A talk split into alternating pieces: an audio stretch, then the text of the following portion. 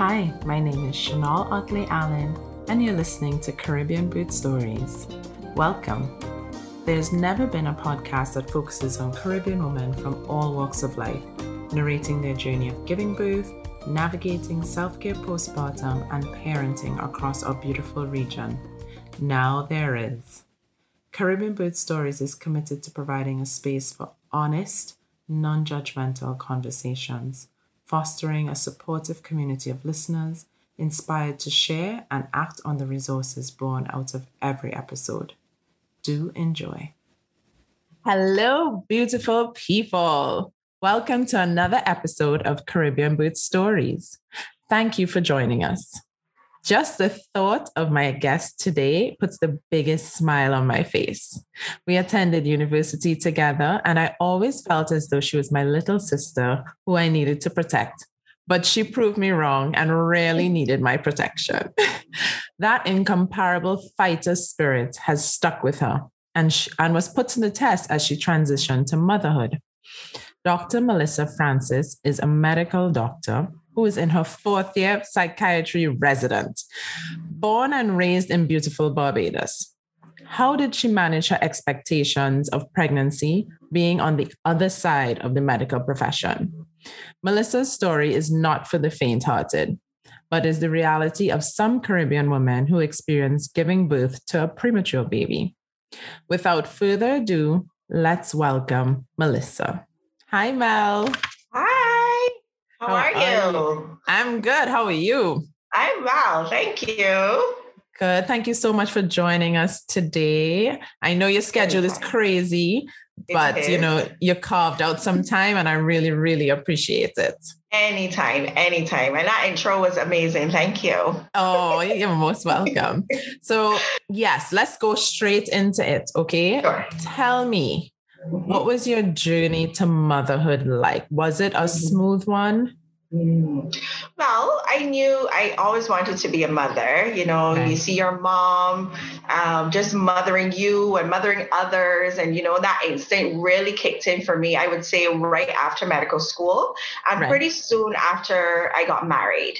Right. Um, so my husband and I we made the decision. Okay, we're going to start to try. By yeah. then, I was 31 years old. So you know, you hear about when you get into your 30s how things go.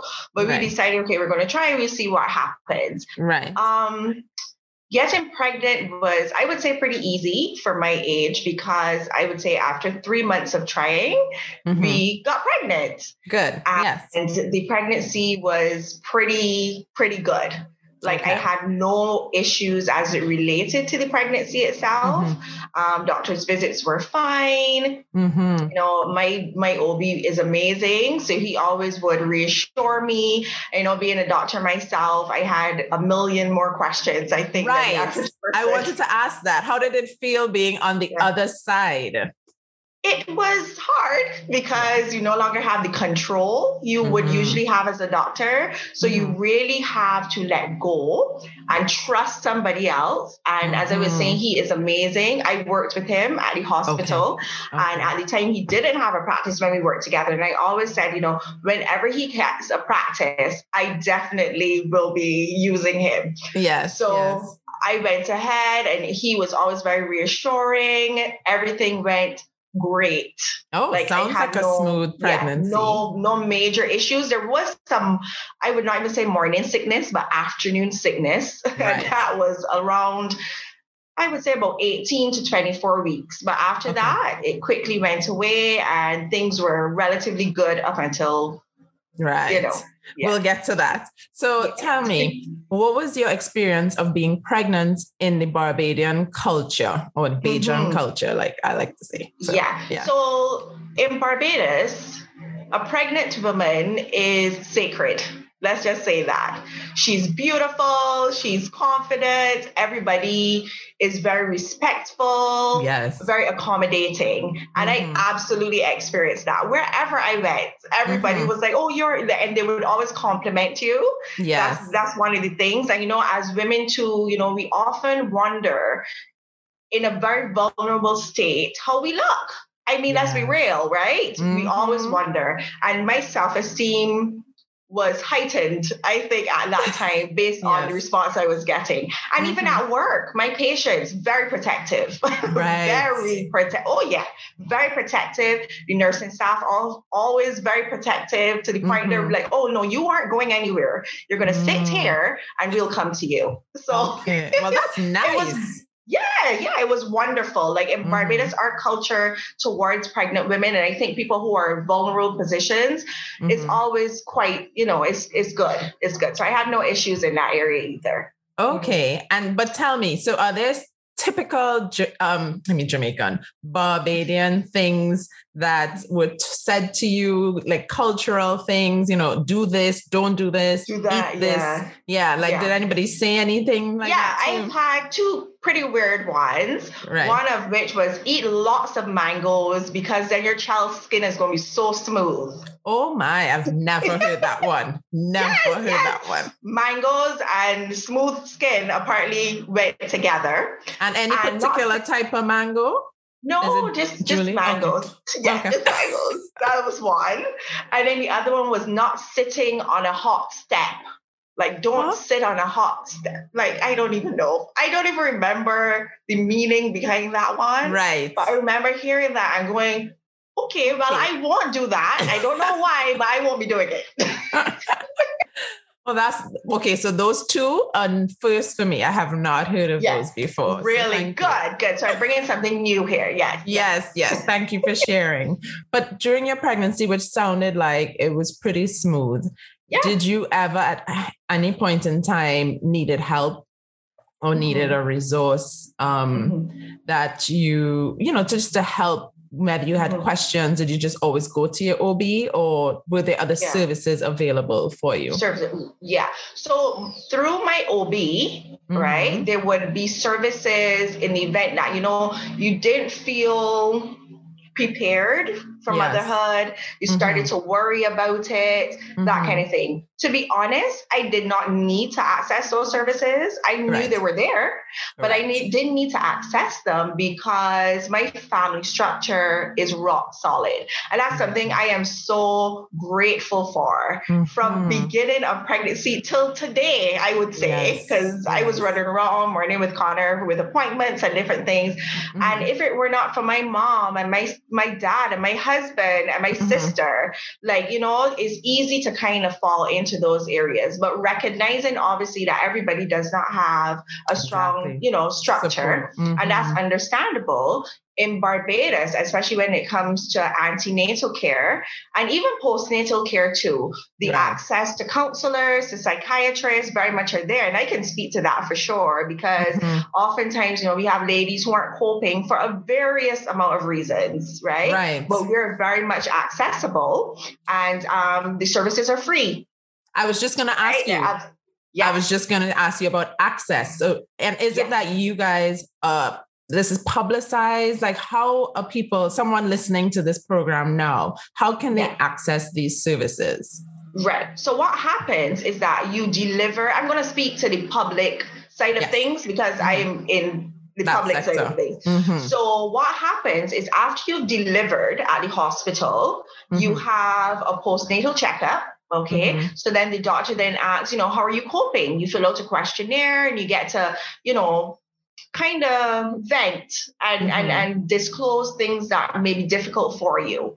Yes. And if it is something the OB/GYN is unable to assist with, then a mm-hmm. referral is made. Okay. Right. So what happens is that a referral is made to our psychiatry department at our mm-hmm. public hospital. That's Queen Elizabeth Hospital. It's the only public hospital in Barbados. And you will have a consult on that end. In the event that you go home okay mm-hmm. and you're trying to struggle with you know because it's not easy mental no. health in general okay mm-hmm. we're not only talking about postnatally or even antenatally but mm-hmm. Whole mental health in general is sometimes difficult for people to access not because it's not there but because of the stigma attached.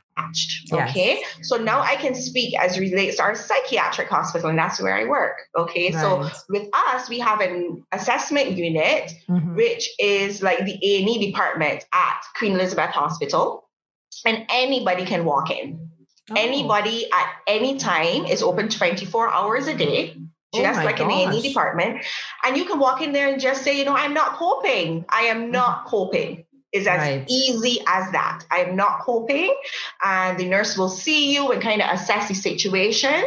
And then they'll call a doctor. Okay. Right. And then the doctor assesses you and they take their history. And then we then decide is this a case that needs admission? Sometimes it does. Right. Or is it a case that can be managed as an outpatient? And then mm-hmm. along with our services, does this person also require occupational therapy or, or psychology? Right. Yes. So yes. that is where it goes. And that's available for everybody in terms of mental health, but it's also very much available to ladies, both antenatally and postnatally. So before you have that baby, you might have, you know, some reservations about motherhood. Am I mm-hmm. prepared? What am I doing? I feel lost. Yes. And that is something that is very common. Okay. Mm-hmm. And that is something we can guide you through. Um, and then postnatally, you know, there's there's a lot of talk about postpartum depression. Right. And to take it a bit further, there's postpartum psychosis, which we don't hear a lot about. No, we, we don't. don't hear a lot about that. But I guess in me divulging all of that is not only for maybe a lady listening to me now, but for their families. Yes. Because a lot of the time ladies struggle. We mm-hmm. try to cope with it on our own because at the core, women are, you know, yes. we fight, we fight yes. through it. Mm-hmm. But a husband, a mom, a dad, a sister, seeing their relatives struggle mm-hmm. in different mm-hmm. ways, and it can present as simply not wanting to take a shower simply yes. not wanting to get up to, to breastfeed the baby as it's crying mm-hmm. they now you know are equipped now with the education in this brief yes. few seconds of just their ways to find help Correct. right and as i could say i can speak about barbados and our system because i'm actually in the system yes but we definitely encourage you to do it and encourage you to get that help before it gets to a point where it's difficult to turn back if you get what yeah. i mean that that is just so invaluable. Thank you so yeah. much for sharing oh, no that because. I had no, no idea. I mean, yeah. being outside of Barbados, that this was available. Yeah. I think that's a fabulous system. Um, Absolutely. it being free, it being available 24 7 because yes. you don't just feel depressed in the day if you're feeling depressed. You might exactly. feel depressed at midnight or two o'clock when you wake up. Correct. So Correct. that's just fantastic. Yeah. But let's go back to you now. Tell me a little bit about, describe your labor and delivery and everything in the lead up to that. Okay. Mm-hmm. So, and I remember so clearly up to this morning, I was telling my husband, I remember it being a Tuesday morning because right. my mom came downstairs and mm-hmm. she was at my door, and I mm-hmm. just felt this trickle mm. of fluid. Yes. Right down my leg. And I was like, this is weird. And at this point, I was 30 weeks. Right. Okay. Yes. So I called my OB. He was not in the office at the time. So he mm-hmm. told me his colleague was there, who mm-hmm. I also know quite well. So I had no problems going in until he arrived. Right. So I went, he examined me, and he was like, you know, I'm not quite seeing anything, but you just go home and monitor it. And any issue, you call us back. Right. So I said, okay, but looking back on it, this is mm-hmm. the doctor in me that, you know, you care so much about your patients. For the time you hear you're okay, then you think, okay, so now it's time to go to work. And I remember mm. one of my colleagues, I called her and I was like, okay, so this is what happened, but the doctor said it's okay, and and so I'll be in shortly. And she goes, What? Oh no, no, no. You will be home. You're not leaving. And I was like, But I'm fine. And she's like, No, you right. are going to stay home and yes. you're going to watch this. So I said, Okay, you know, first time mom, I, yes. I felt fine. I was mm-hmm. having contractions, didn't have any more trickling. I felt it was fine. But looking back on it, it was a good decision to stay home. And this right. is why because then the trickling started again. Mm. So I called my OB, and again, he says, You need to come in. Yeah. Now it's so funny when I think back on it because two weeks to before that, so at 28 weeks, I started to pack my bag for the hospital. Right. Mm-hmm. And my mom was like, Girl, what are you doing? It's so early. Like, what are you doing? And I'm like, Mom, I just feel like I should do this. Yeah. I think I should do this. Mm-hmm. And lo and behold, I put the the bag in the trunk as we are going to my OB, and my mother looks at me like, "It's a good thing you did that." yep. Because when I got there, he examined me and he said, Melissa, I am going to have to admit you. Mm. I'm going to have to admit you. I cannot see where this is coming from, but I'm going to have to admit you because we're going to have to do some swabs and some investigations to kind of figure out what is happening. So did he, confirm that it was amniotic fluid or yes, didn't know? to confirm that it was amniotic fluid. So we we were able to confirm that. Right. And we did an ultrasound and everything. Connor was perfectly fine. That's his mm-hmm. name, Connor. Yeah. He's perfectly fine, kicking it, like kicking around and flipping around, and he was fine. So, mm-hmm. but when he said to me, You have to be admitted, full tears. Of course. Full tears. And I'm going to tell you why. Mm-hmm. At 30 weeks, although in Barbados, technically you're viable, the baby's viable, that we hit that point at 28 weeks, mm-hmm. I knew his lungs were not developed. Yeah. And I knew he was not to term. And yes. I knew he needed that extra two months to mature. Mature. Mm-hmm. So immediately my mind went to all the possible complications that could arise because I'm thinking, yes, right now we might have a trickle, but by the time I get to the hospital, my water might completely break mm-hmm. and I might need to have this baby at 30 weeks. Mm. So tears, tears, yeah. tears. And being the great OB he was or is, and the great friend he had become to me at that point, of course he trust he he comforted me. I trusted him fully. Yeah. And we made our way down to the hospital and he was like a hawk. Like he watched me every day mm-hmm. before his surgeries, before he went to his clinic, he was coming to me to make sure that I was okay because my comfort was important to him. Mm-hmm. And it is something that I needed because I was now on the other side of things. I was now lying down in a hospital in a bed, bed mm-hmm. as opposed to being the doctor speaking to my patient in a hospital mm-hmm. bed.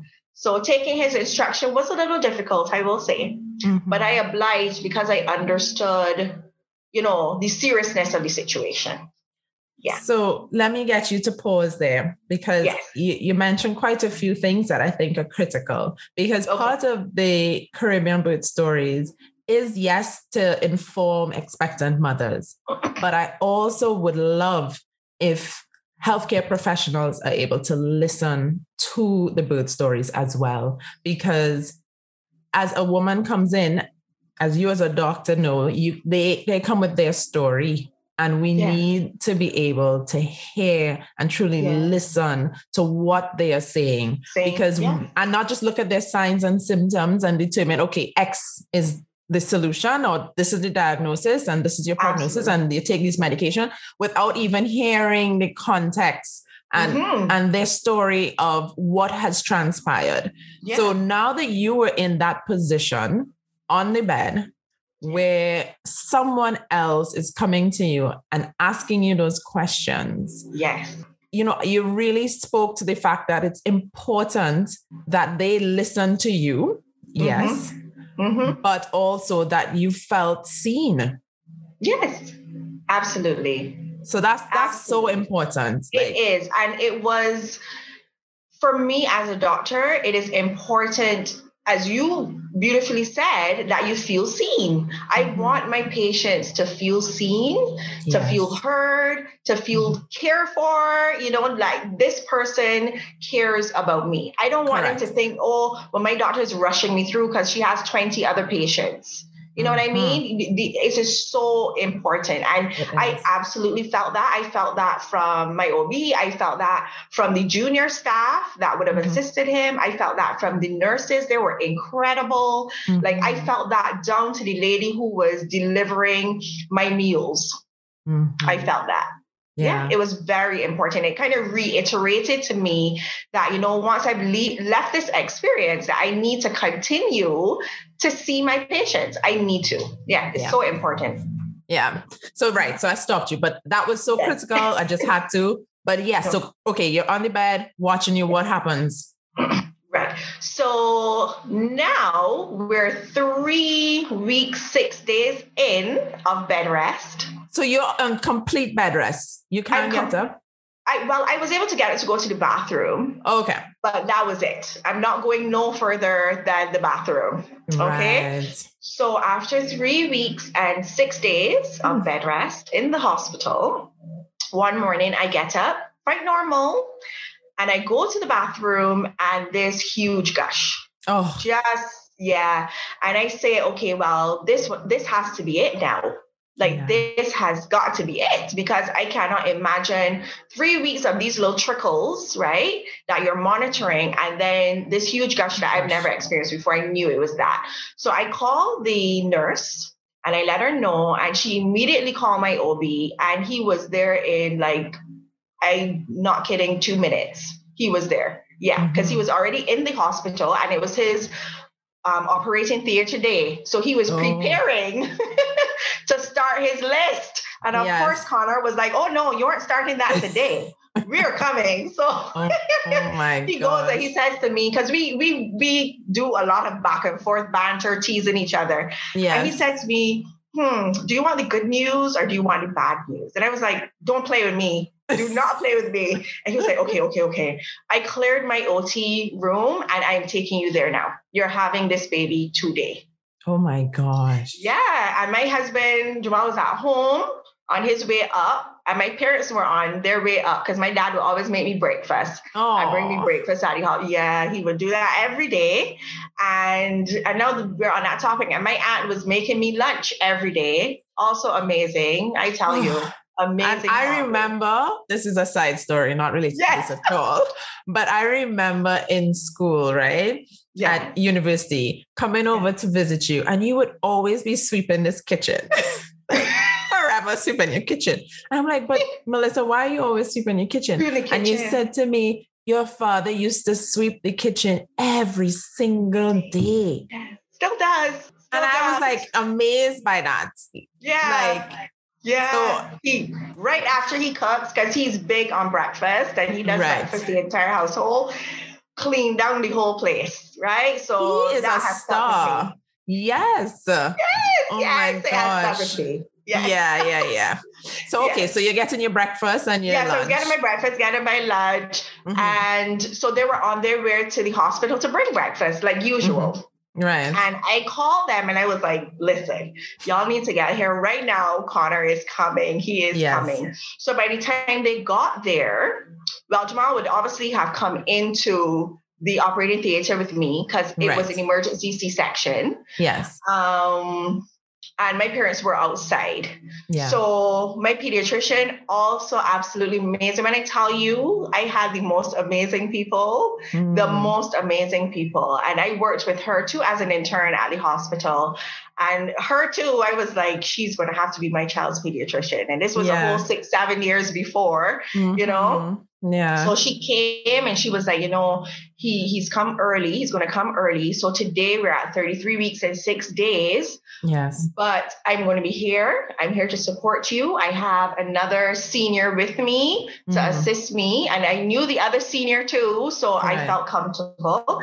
She said, but just to prepare you, knowing that he is a little early, and I must say, I was given um steroid injections. Right. Two steroid injections, mm-hmm. yeah, to kind of mature his lungs because as i mentioned earlier it would have been difficult at that age or by that gestational age for him to be born with fully matured lungs yeah. so what the injections do is that, that they kind of assist in speeding up the development of those lungs so that by the time the baby's born they have a pretty good chance of breathing on their own yeah. right so she prepared me, you know, even though you've had those injections, he may not be born kicking and screaming as we we often see, yeah. but you know, I'm there to support. Mm-hmm. So I mm-hmm. go into the operating theater, the anesthesiologist is amazing, everybody's amazing, and they do a really good job in calming me down mm-hmm. and kind of preparing me for what's happening. Yeah. And my OB, he literally is step by step telling me what he's doing because he knows I am that kind of control freak. so he's like, okay, Melissa, this is where we're at. This is what we're yes. doing. Mm-hmm. And Connor's coming. And the thing is, is that we had this name for Connor from the time I knew he was a boy.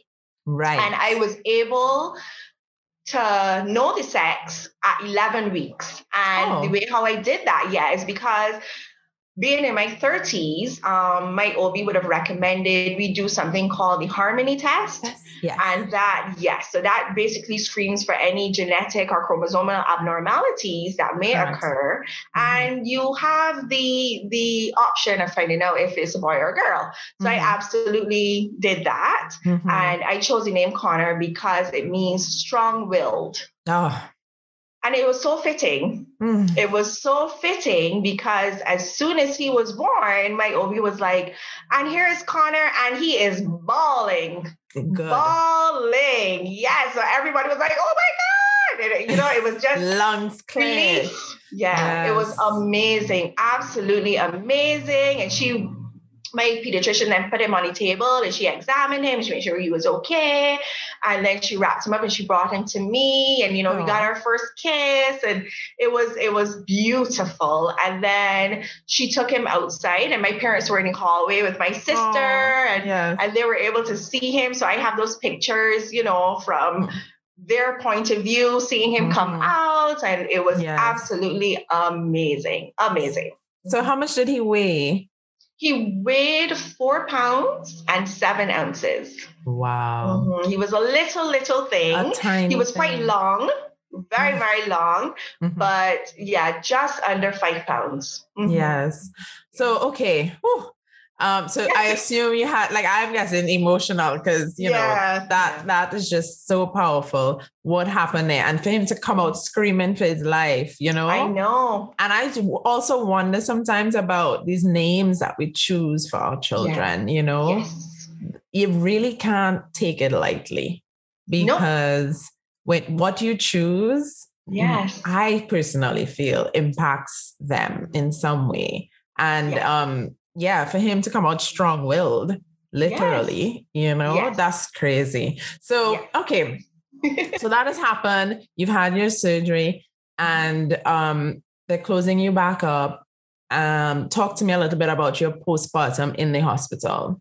Yes. So right after surgery, then I was taken to recovery room. They continued to monitor my vitals, monitor for bleeding, any complications. Right. Um, after a couple hours and feeling, you know, things were pretty good, I then went back to my room. Okay. And from there, immediately I started to try to pump because I knew that he would have gone down to NICU. I'm not sure how long he would have been there. The agreement was that, you know, once the lung function was good, he was breathing on his own, he was he would come right back up to me, even at right. 36 at 33 weeks, six days, almost 34 weeks, he would have come back to me. So I said, okay, well, let's get this milk, you know, let's try to yes. induce so I started to pump from there. It was a very difficult process, but the nurses were very encouraging. It was like, you know, this is normal. Just continue to try. Right. Um, having a cesarean section, obviously there was pain involved, but I must say the pain was not unbearable. Mm-hmm. It was not unbearable at that point. Yeah. And did but, the nurses give you any specific advice about taking care of like your C-section scar and you know the do's and don'ts for yeah. physically. Mm-hmm. Yeah. So at the very beginning, what the nurses would have encouraged and assisted me in was not laying in bed too long. Mm-hmm. So trying to get up, and there's something called splinting, where because of pain, we try to hold ourselves in these positions, right? Yes. To lessen yes. the pain as much as possible, but can can be detrimental at mm-hmm. a certain level. So they would always encourage me, you know, step out of bed, even if you just sit at the edge of the bed and slowly right. get up and mm-hmm. straighten mm-hmm. your back as much as you can, and then you get back into bed. Right. And I was quickly able to do that. I was quickly okay. able to do that. I was quickly able mm-hmm. to go to the bathroom because the catheter was also placed because of surgery. Right. right. And that was quickly taken taken out and I was able to go to the bathroom on my own. So right after surgery, I would say, because the surgery was very much in the morning. Mm-hmm. So by evening, afternoon, going into evening time, I was able to sit at the edge of the bed and raise okay. my back. And yeah, so I was able to do that very much but so. Do you think certain assumptions were made because you're a medical doctor? So they didn't necessarily spell everything out for you mm-hmm. because they assume you um, I think Actually, no. Now okay. I think back on it, mm-hmm. I think they recognize that Dr. Francis is a new mom. Mm-hmm. Yeah. She's never done this before. Mm-hmm. And reading it in a book and saying it to your patients is one thing, mm-hmm. but I think they recognize the experience of motherhood and doing that, you know, is new to me. And they mm-hmm. were amazing with that. Okay. Like I think I've said amazing a hundred times already, but yes. that is the best word. That's the best word. That's the best word to use to describe them. Mm-hmm. And just the patience, the mm-hmm. patience and the love I think they have for their job definitely mm-hmm. spilled over to me. Yes. And the, I will say there were times when I may have been a little spoiled. There, yes. there were. There yeah. were. It sounds but, that way. yes. there were times. There yeah. were times. But in general, I think they literally took it down to layman's terms for me. And I appreciated that so much because at that point, I wasn't a doctor. I right. was a excited but scared mom, mm-hmm. right? Yes. Who needed yes. that. I really did need that support. Yeah. Mm-hmm. Oh, how old is Connor now? Oh, Connor's three. He turned three in January, right. the 30th of January. So he is a big three, a yes. very tall three. Yes. and so now that it's three years, how do you feel fully recovered from the hmm. physical experience of giving birth uh, the emotional experience? Mm-hmm, and mm-hmm. if not, what do you think is hindering you? Yeah. So physically, mm-hmm. during that pregnancy, I gained about 30 pounds, I would say, about mm-hmm. 30 pounds. And then I was able to, because of breastfeeding, that eventually got a little better, but we mm-hmm. didn't breastfeed for quite long. And I will get into that. Yeah. Um, but I lost some weight with the breastfeeding. Mm-hmm. But then in breastfeeding, while you're sitting there, you're also snacking. Yeah. So I put back on some weight. I know some yes. women definitely will understand what I'm saying. Yep. Mm-hmm. And I got to the point where my husband and I would have taken our first trip together with Connor mm-hmm. um, to his godparents' house, who I absolutely see as my in-laws because they're amazing too. Right. And they spoiled me there, and I ate way too much.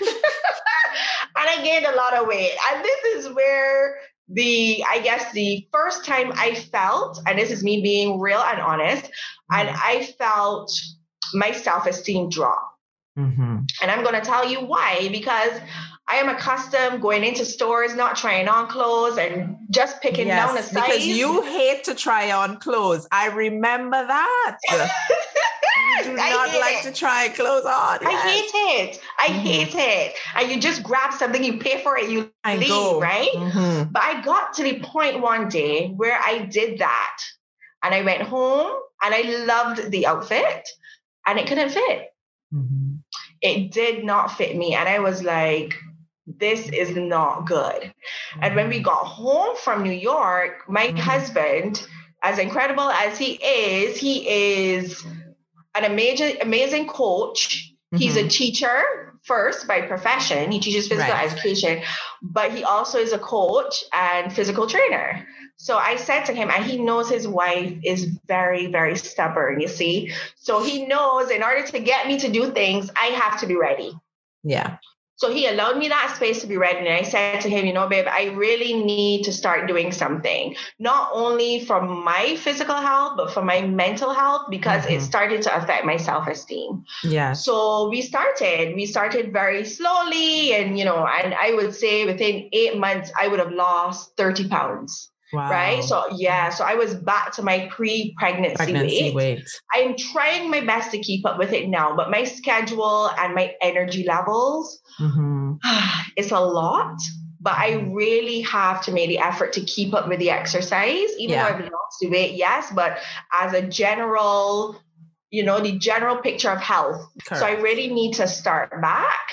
Mm-hmm. And in terms of emotional, to this point, yes, as I was saying, it is it is where now I am able to really tell the story. Mm-hmm. Okay. Because we've spoken about, you know, up to his delivery, but not quite yet what happened after. Mm-hmm. And the after is, I think, where the fight, not only in me, mm-hmm. that I that I knew I had in me, but I was being tested. But where I really put Connor's name to the test. Yeah. So uh-huh. now I'm able to tell this story without tears and with a smile on my face because I see the outcome. This amazing child that I have and the accomplishments he's he's had in these three years. Mm-hmm. Like he from the age of two, he knew his full alphabet. He was counting from zero to 110s. And then it is recently now, like a week after his third birthday, know, I was teaching him words and sight words, you know, you're having fun or whatever. Yes. And something said to me, oh, just just write a simple sentence on the board because he has mm. a, a, a dry erase board. Right. And Connor stood there and he just he read the sentence. Wow. It is it he truly is a miracle. He, he really is. he is. Well, now you have to tell us about yeah. what happened after. Yeah. So after the C-section and me mm-hmm. going back into my room, you know, everybody was happy. And when I got back in there, it was filled with flowers and balloons oh. and amazing. Okay. Mm-hmm. But then my pediatrician noticed that Connor started to have some breathing difficulties. Mm. All right. And his oxygen saturations, where the level of oxygen in his blood mm-hmm. was a little low. It, it was lower than we would have liked. Yes. So she said to her, it looked to her, based on what she was seeing, like a diagnosis of something called pulmonary hypertension. Okay. Mm-hmm. So there's a discrepancy between the the pressures in the lungs and his ability to maintain his breaths, basically. Mm-hmm. So, in seeing that, she continued to support him with oxygen therapy. And we would have um, consulted a cardiologist where they would have done an echo, which is an ultrasound of the heart mm-hmm. um, and the lung area, just to see what was happening. Right. When the diagnosis was confirmed, it was revealed to us at that point that the treatment for pulmonary hypertension is something called nitric oxide gas. Okay. We don't have that in Barbados. Mm. So immediately my heart stopped because I'm like, okay, so we don't have that. What are we doing? What are we doing? Because I'm a doer. Obviously, he needs it. So, how are we mm-hmm. getting this nitric oxide? His pediatrician, who is affiliated with hospitals in the States, because that's where she did her training, mm-hmm. she was saying to me, Well, you know, Melissa, we're going to have to get him to Miami. Hmm. So, I'm saying, Wait, how did we get here? Yes. How do you mean get him to Miami? Like, how do you mean? I said, is there no place closer, you know, that he wouldn't have to go, that they could just ship it in? Yes. Like, you know, because for a baby, four pounds, seven ounces, how he and I'll take a plane. Yeah. Yes. How do you mean on a plane? She says to me, no, the only other place is Colombia. And with Colombia, you know, the language mm. difference and you're not yes. sure the hospital situation. Yeah. She's like, no, I'm going to have to get him to Miami.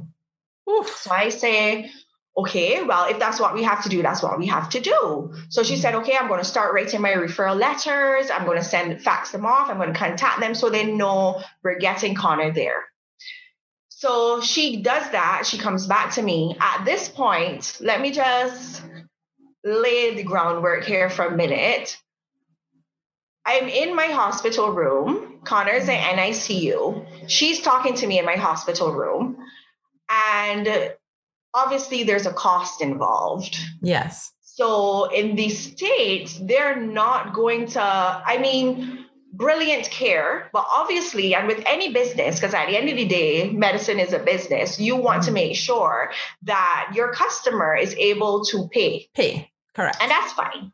The amount was substantial. Just had a cesarean section, should not be out of bed at all. Mm-hmm. But obviously, I know my child is in distress, so I'm going.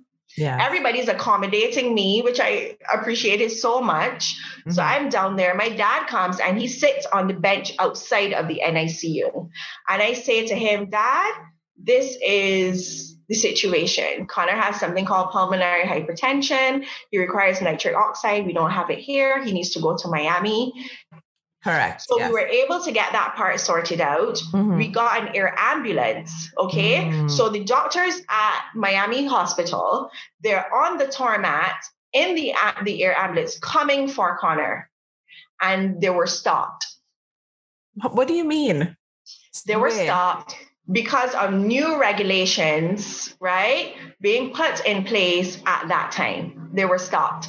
And when I tell you, we were sent a document like this big of forms to fill out in order to get them off the tarmac. So that was another delay by 14 hours. All the time, my child is struggling to breathe. Mm-hmm. The incredible doctors at the hospital are taking turns manually ventilating bagging. and bagging him manually with their hand because he was not tolerating the, the ventilator. So they oh took turns. Oh, they did not Melissa, go home. just Yep, consultants who I would have worked with in the past heard about it. They left their house. They left where they were in the hospital and they came and they manually bagged him.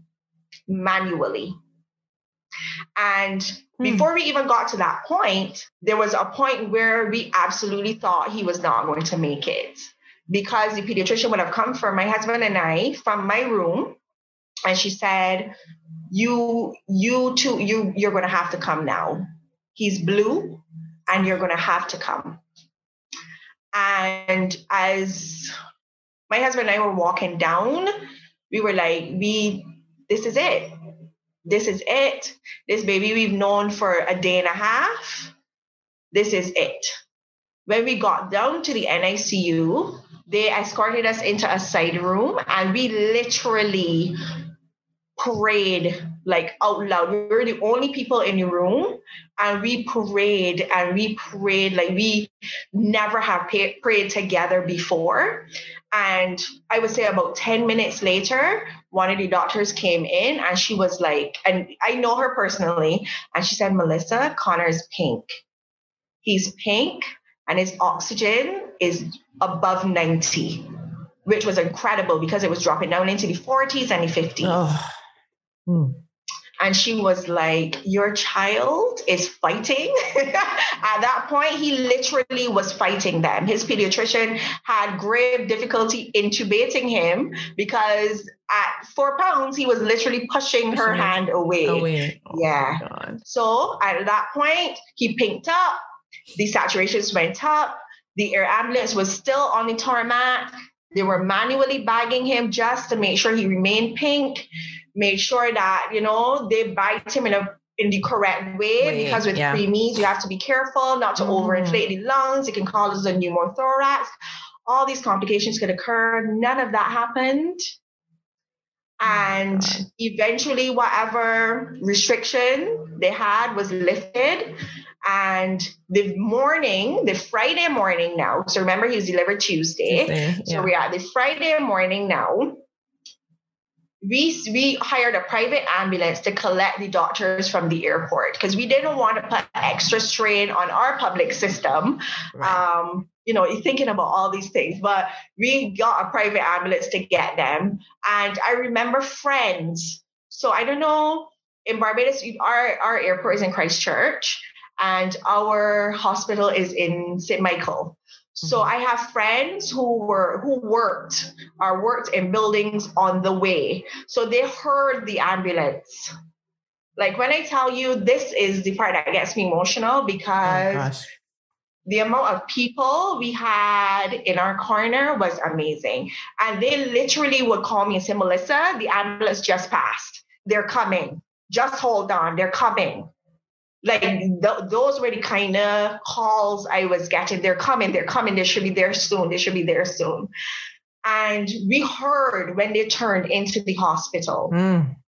And my sister, who has been such, I don't know, the, the strength she exhibited too, never shed a tear always very similar to me. What are we doing? What do we need to do next? How are we getting mm-hmm. this baby out of Barbados?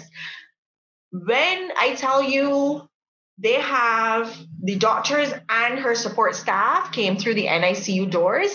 They basically had a mini NICU on a stretcher. Mm-hmm. And when those doors spread open and they mm-hmm. came in, my sister collapsed. Oh. Because it was just this relief. Relief. This yes. relief that they were there. This relief. So they went inside, they took her, took him off of our ventilator, the ventilator we were using, and put them immediately on their own. Mm-hmm. And they started the nitric oxide. Yeah. And at that point, the doctor calls me in and she says, Come, come, come and see. And saturations were perfect plumb normal, 100%. She's like, this is all he needed. Your baby will be fine. And then she says to me, I am so sorry. I am so sorry I did not get here before. And I was like, how you mean? It wasn't your fault. Exactly. But she apologized and she said, I was not leaving your son. And then she explained to me her shift ended. She was on mm. that plane when her shift ended and she refused to get off she was like, no, I, I, I'm coming for him. she was like, no. And the pilot said the same thing. They were like, refuel this plane. We're going to Barbados. And we don't know these people. Mm-hmm. It, it just speaks to humanity at its yes. core. Yes. Right. And how, you know, you, you just want to help and mm. ensure that the skills you have can be shared with somebody else and helped to save a life. And that's yeah. exactly what they did. They mm-hmm. literally saved Connor's life. Yeah. Right. And at that point, well, we would have discussed a couple hours before who would have gone with Connor because I would have just had a cesarean section. I yes. could not travel.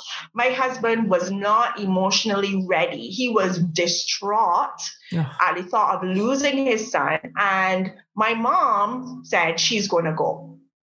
And they treated my mom incredibly well as well. Mm-hmm. So they got to the airport. We would have called ahead to the airport. They went through a special exit onto the tarmac on right. this plane and they went to Miami. Back to Miami. Yeah. Ooh. Yeah. Yes, yes.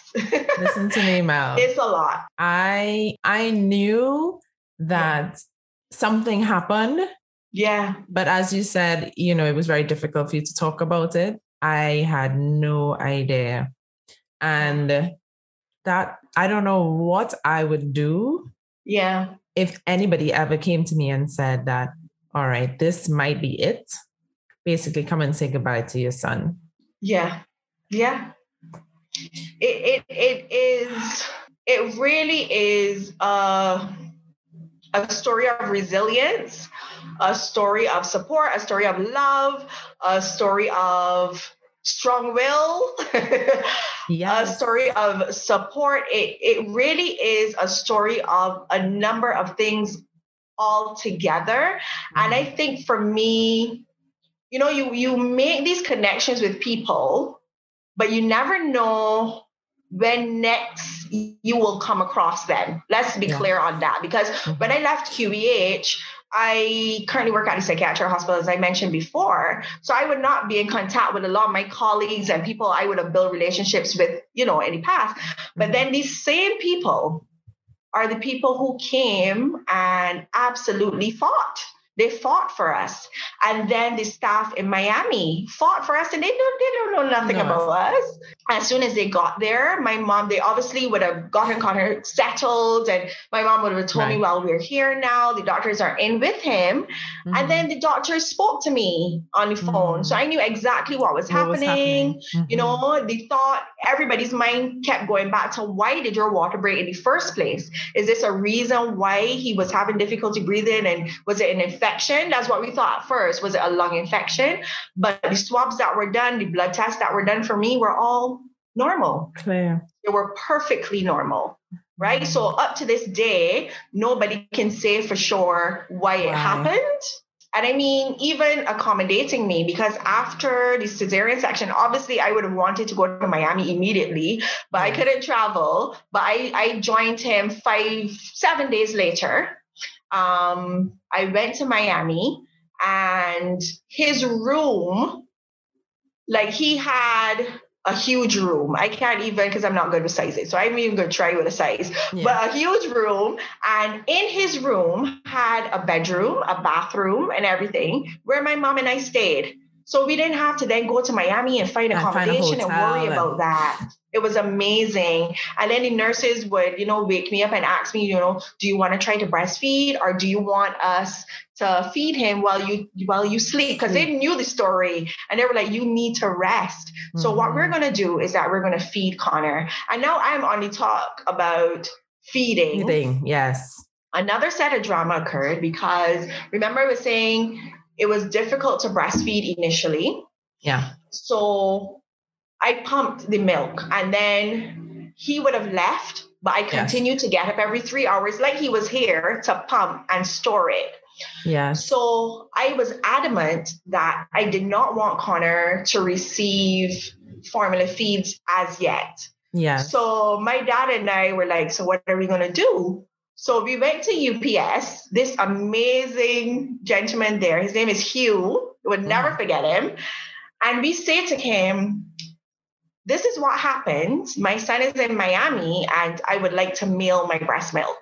And he looks at me like, Yeah, you're crazy. Mail your breast. We've never done that. I said, I know. I can imagine it's the first request. But however you could see this working, I would like to do it. So he brainstorms, he brainstorms, and he says, Well, there's this particular cooler that you can go and buy at one of our hardware stores. We're going to fill it with ice. And, you know, he was going to wrap it and, and, make sure that it was insulated. Yeah. And by then I had um, I had pumped and I had dated the breast milk. So I knew the order in which I wanted them to give. And, you know, there's something called colostrum. And I really wanted him to make sure he got that because the antibodies would have helped him in his fight. And girl, my, man, my mind went all the way there. Yeah. So we mailed it the around four o'clock that evening. And mm-hmm. by 10 o'clock the next morning, it got to Miami. Wow. And the nurses got my mom to call and let me know that it was there. And I wasn't sure when Connor would have been able to have it mm-hmm. because he was still ventilated. But the goal was to wean him on that day.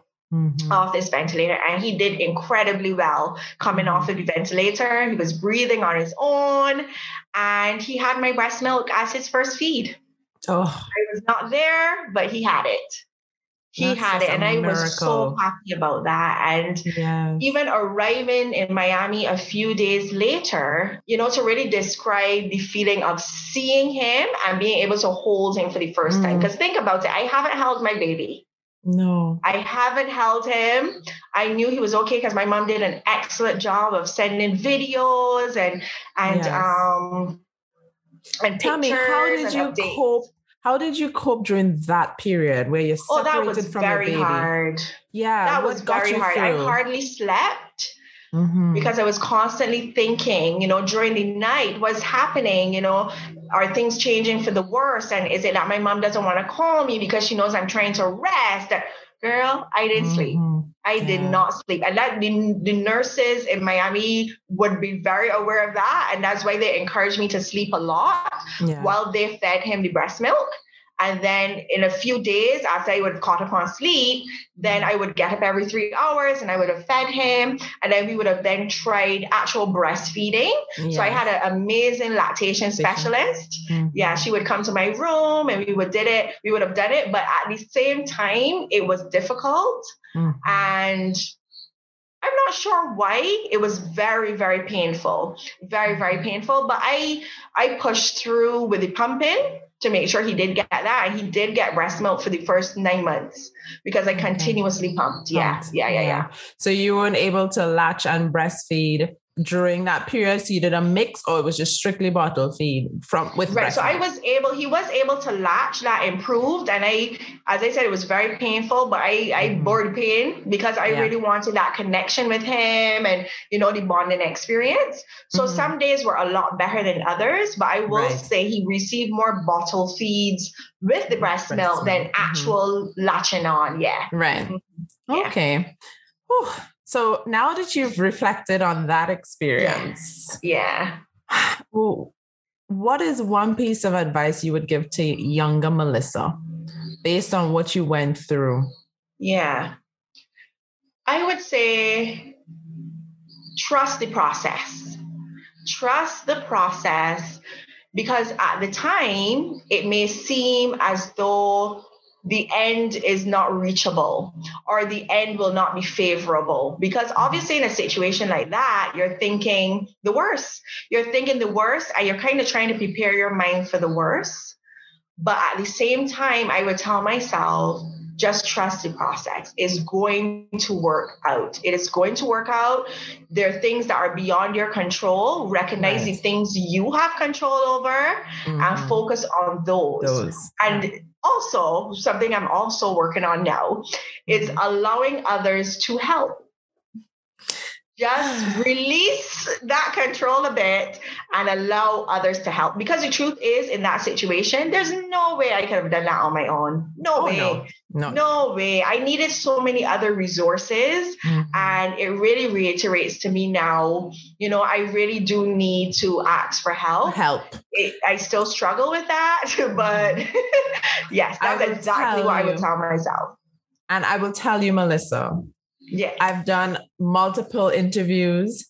Yeah. And that seems to be the running theme. True. Asking yeah. for help. So it's not a you thing. It's not correct. You know, I think as I don't know if it's a Caribbean woman thing. I can only mm-hmm. speak because I am Caribbean, but yeah, we just we just feel like it's this badge of honor to do everything on our own, figure it out, fight through. And I think part of it is that is generationally it's been done before, so yeah. I'm not going to complain about it. It's been done before. Um, I'm not going to ask for help because how did my mother do it? She did it on her oh, own. Absolutely. So then I should be able to do it on my own. But the absolutely. reality is that we need help and we I should agree. ask for help. We should. And the thing about it is because it's been done for eons, doesn't mean it's right. Correct. It doesn't mean it's right. Yes. And not only that, it creates this level of shame mm-hmm. among women when they're unable to live up to these ridiculous, ridiculous. standards. Yep. And it expectations. no. And then, you know, I always take it back to mental health. That's my passion. That's what I love. But it affects you in so many other ways. Mm-hmm. So many other ways. And then you as a person, you're everything for everyone. But who Except are you yourself. for you? Mm-hmm. So for our listeners, right? Yes what advice would you give to that expectant mother listening to your story? I mean, yeah. nobody wants that kind of story as their boot Absolutely story, not. right? Yeah. Um, but it happens. Yeah. It's a it's a reality. And it just mm-hmm. speaks to the fact that every baby born healthy and without complication is a miracle, nothing Agreed. short of a miracle. Yeah. And we just have to be so grateful for that, that when your baby is born, you know, healthy, you just have to be grateful because so many women don't have that experience. No. And don't have that opportunity. So what what advice would you give to an expectant mother right now listening? Yeah. So I would say listen to your body it is mm-hmm. absolutely imperative that you do, but at the same time, enjoy the process because it's very easy to get carried away. It is mm-hmm. very easy for every little stick and pain and you know it is easy to get carried away. But once you trust yourself and you listen to your body it is mm-hmm. easier then to find out the type of intervention or help that you may require okay? And then as i was saying earlier reaching out for help is imperative. Whether it is a friend whether it is a family member whether it is a professional service. That is also very important. If you have questions, you definitely ask your OB. They're able to answer a lot of your questions. Mm-hmm. And as mm-hmm. I was saying, if that becomes a bit above them and that they're not fully answering you, then you they definitely will make a referral to someone right. else to do that. But mm-hmm. apart from that, I would say enjoy it. Enjoy mm-hmm. it. It is such an amazing experience. I remember now that we said that, being in the shower one morning, and I think I had to be because my tummy was pretty big at that time. So I had to be in my second trimester going into my third. And I remember saying, Oh my God, there's a baby in my belly. Yes.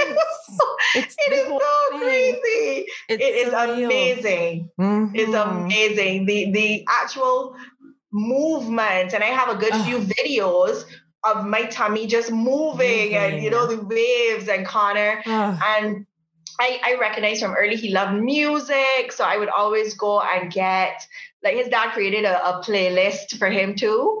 And I would get these huge headphones, very low volume, of course, and I would put mm-hmm. them on my tummy. And I would always feel him come over to the side. Oh. And yeah, they, they, it's, it's, it's an amazing, amazing experience. I mean, yes. as you rightly said, nobody would want to or even imagine going through what I went through. Yeah. But up until that point, it was wonderful. It was, it was wonderful. wonderful. Yeah. Yeah. I would love if you, well, actually, what I want to do as well is offline, I'm going to get you to give me some of this information with respect to how people can access your services. So I can yes. put it in the show notes. Oh, that would then, be great. Yes, yes, so that people can then, because a major part of this podcast as well is resources yes. and being able as a region to build that mm-hmm. body of resources where wherever we are we can access help if we need to so i'm going to put that in the show notes so we'll talk about that after um, yes. but for now the last final thing that i want to wrap up with is okay. for you to choose a song that's representative of your journey motherhood wow. pregnancy motherhood yes. and we know you had a journey so Oh. What song comes to mind? Yeah. Yeah. What what song comes to mind is and it's not a song, it's a children's song. Okay. It is You Are My Sunshine. Because you know, it mm-hmm. says, You are my sunshine, you are my sunshine. You make me happy when skies are gray. You never know, dear, how much I love you. Please don't take my sunshine away. And for me, that was exactly it like you you never know how much i love you even you can start with pregnancy Im- yeah. immediate love from the time i knew and mm-hmm. then don't take it away when he was you know you don't mm-hmm. want him to pass, pass but yeah. then after he was born i noticed that there's another um verse to that song and it is talking about well, I don't know it word for word, but it's saying the other night, dear, as you lay sleeping, I dreamt I held you in my arms. And that particular part is definitely when he was in Miami, because mm-hmm. he was mm-hmm. asleep, obviously, over there, and me wanting to hold him, hold so him. dreaming about him, mm-hmm. you know, mm-hmm. and just oh. the love that you you feel so mm-hmm. the words to that song i think takes us through from finding out I was pregnant straight mm-hmm. through to him returning to Barbados for sure. yeah. thank you so much, Melissa. Oh, thank you. Anytime. Thank you. Thank you. It's been a anytime. blessing having this conversation with you. Mm-hmm. And I know my listeners are going to be uh, in awe of everything that you had to say. And, yeah. you know, just so grateful that you volunteered to share your story with us. Oh, yeah. So, so yeah. thank you. I wish you all the best. Much thank love. You to Jamal and Connor. Oh, and your mommy so and your daddy and your sister, yeah, everybody. Yeah, sister, everybody. yes, oh, and tell yes. your daddy he really gets a gold star from me. Listen oh, to me. yes, for sure. I thought it was he just is... the housework, but oh, he's on another level. A whole nother level. Like the real MVP here, redealing with. For yeah, sure. Yeah. Oh, His for daddy. sure. So, yeah. So thank you so much for having me. You're As I said, welcome. this is honestly the first time, Chanel, that I mm-hmm. have completely yes in a public forum mm-hmm. right discuss what would have happened my feelings surrounding what would have happened the details yeah. like my family know the my immediate family, immediate family. know the details mm-hmm. but a lot of people who you know they knew he was a well and you know you know the general story but this is the first time and i i feel honored mm-hmm. and i mm-hmm. feel absolutely comfortable to be able to give you those details and offer you know a platform where women say you know well i did that too or yeah. you know that happened to me too and they mm-hmm. recognize you know that that's that is okay it's okay, it's okay to have challenges and it's okay to have some stumbling blocks anyway but mm-hmm. how you come out of it on the other side is the key. That's yes, the key. So thank you so much. You're most welcome. So see you later. Bye.